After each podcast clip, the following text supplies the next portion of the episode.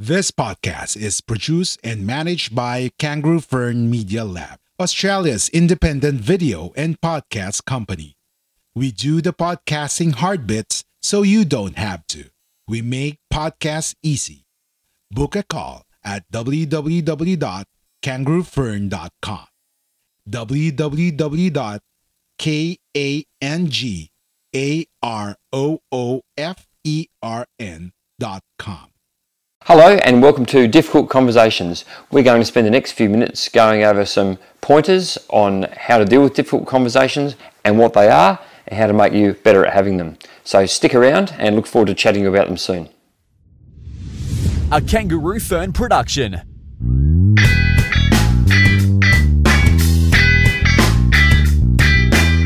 Hi, my name is Paul from Personal Best and we're today going to talk about difficult conversations. So, this is something I get asked a lot about in my business. And the first thing I thought I'd start with is what actually is a difficult conversation? Most people I work with tell me that they would define a difficult conversation simply as a conversation they don't want to have. In a business context, what that normally means is a conversation that you have with someone where you perhaps feel they're not going to react well to the information that you're going to deliver to them. So maybe you're working with someone and you have to give them some performance feedback that you think they might not like or might not react well to. Or maybe you want to talk to your boss about asking for a pay rise. Or possibly even it's a peer who might have a behaviour or a habit in the workplace that you'd, you'd like to confront them about because it's annoying you, but you don't know how to do it and you don't want to ruin the relationship. So there's all kinds of difficult conversations that we can have in our business lives. So I, I thought I'd pull out five things that I found really, really work well in my experience and in my business. And yeah, there's a lot more to it, but we'll just skim the surface and hopefully it'll give you some ideas and, and some strategies on how to deal with them. The first one is to prepare. So if you ever need to have a, an important or difficult conversation with someone, preparation is really important. And what I mean by preparation is think about all the potential ways the conversation could go. So, for example, it might go really well, it might go really badly, it might be somewhere in between. Something I've learned over the years is it's very hard to predict how people are going to react when you confront them with something unusual or unexpected, or again, something they might not want to hear. Like what you hear so far? Make sure you never miss a show by clicking the subscribe button now. So, the way you prepare is to firstly think about all those possible outcomes and then think about okay what would i say if you know if they were to be happy or sad or somewhere in between or angry or ask questions how will i react to that? And the more of those scenarios you can run through in your head the better you're going to be when it comes to dealing with the answers. Preparation will really make you feel more comfortable. Part of that is also practicing. And there's nothing wrong with practicing a conversation with uh, you know someone that you trust as, as a role play situation. You can practice in front of the mirror. I used to do a lot of driving in one of my old jobs, and I would actually drive along and, and sort of practice how I would say and, and what I would say to people. And it just makes you more calm, makes you more confident, and makes you more relaxed. And the more you've done the work, the better you feel going into the conversation. It doesn't make it any easier as such. These conversations can be quite often emotionally and psychologically challenging, but what it does do is it makes you feel like you can handle it. And the, the more often, the more you practice it, the better you'll be. The second thing I'd say around challenging conversations is I often work on the theory that less is more. So, less is more. We often, when we're having a, a chat, we tend to want to fill all the space with words. And we would, you know, we've often heard the expression, what's an awkward silence? So silences are only awkward because we feel awkward about them. There's nothing wrong with a bit of silence in a conversation. Now, I'll give you an example. If you were to talk to me and hit me with a piece of information I wasn't expecting or wasn't sure how to react to, or maybe was upsetting to me, I might need a few seconds to process that because I'm not sure how to react myself.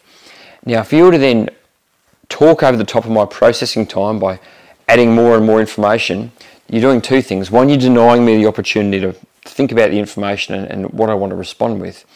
And two, all those extra words I'm probably not listening to because I'm, I'm trying to deal with the information that you gave me in the first place. So less is more, really, really important. Say what you have to say, keep it succinct and clear, and let the other person respond. Give them the respective time to respond and give their thoughts around what you're saying. Like what you hear so far? Make sure you never miss a show by clicking the subscribe button now. This podcast is made possible by listeners like you. Thank you for your support. Now, back to the show. My third point out of five is it's really important to avoid debate and argument. So if you're having a conversation with someone, you don't want it to turn into a slanging match or a, a he said, she said, or degenerate into a, a three hour long conversation debating the most minute points. You really want to, what you're trying to do in your conversation, I assume, is get your message across and have that understood and then work on, you know, what needs to change off the back of that information, if anything at all. Sometimes nothing needs to change. It's just a case of you want the message to be heard and understood. If you get dragged into an argument about this and that and the other thing, it's going to take you away from your message and it's going to upset both parties. It's very hard to get into a debate or an argument without becoming emotionally attached, which can mean we, we potentially raise our voices, maybe say things we don't want to say. Words come out that if we'd had our time to think about it, we wouldn't have used. So those things are very important to bear in mind when it comes to debating. Debating is, is not helpful. I have a saying I use all the time when I teach this, which is it's impossible to have an argument when only one of the parties wants to argue. No one will argue with you if you refuse to argue with them. Now, there are techniques and strategies to avoid getting drawn into an argument, but where you can, it's really important to stay away from controversial, upsetting, and emotional topics, which now brings me into my next point about difficult conversations, which is to stick with the facts only. So, my fourth point out of five for difficult conversations facts only. If you say to someone, you've got a bad attitude, to me that's not useful at all. You can't see someone's attitude, but you can see what they do.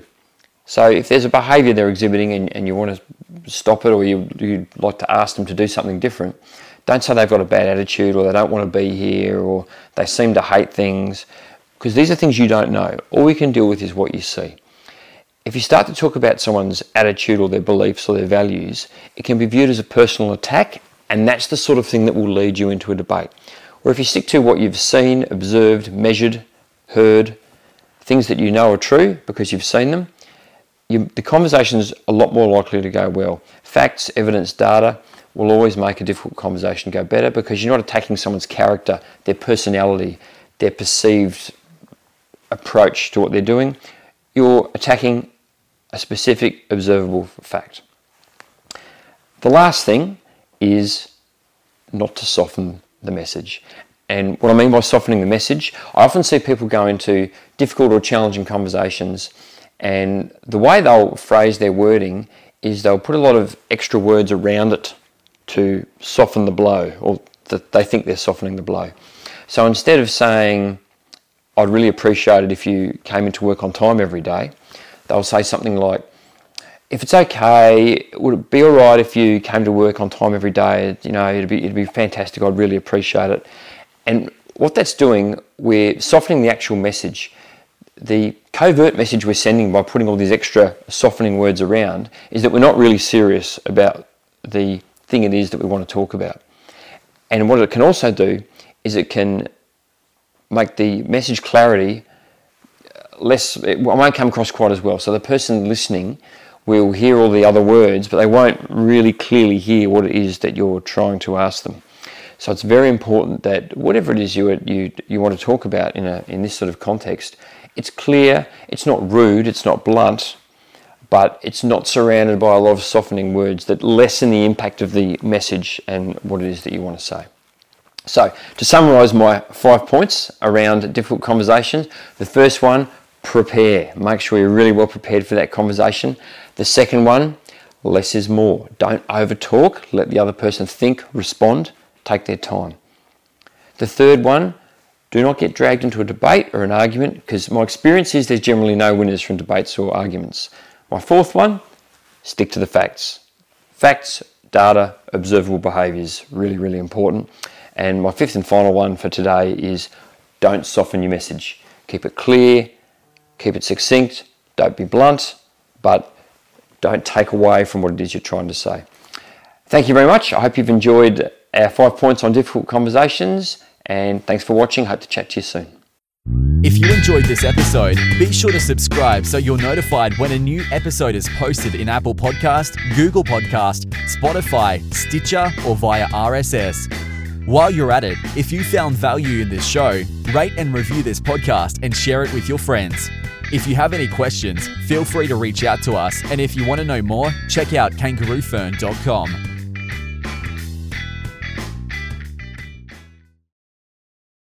Are you ready to finally start your own podcast? Maybe you already have one, but need a podcast manager to help you level up. We're here for either.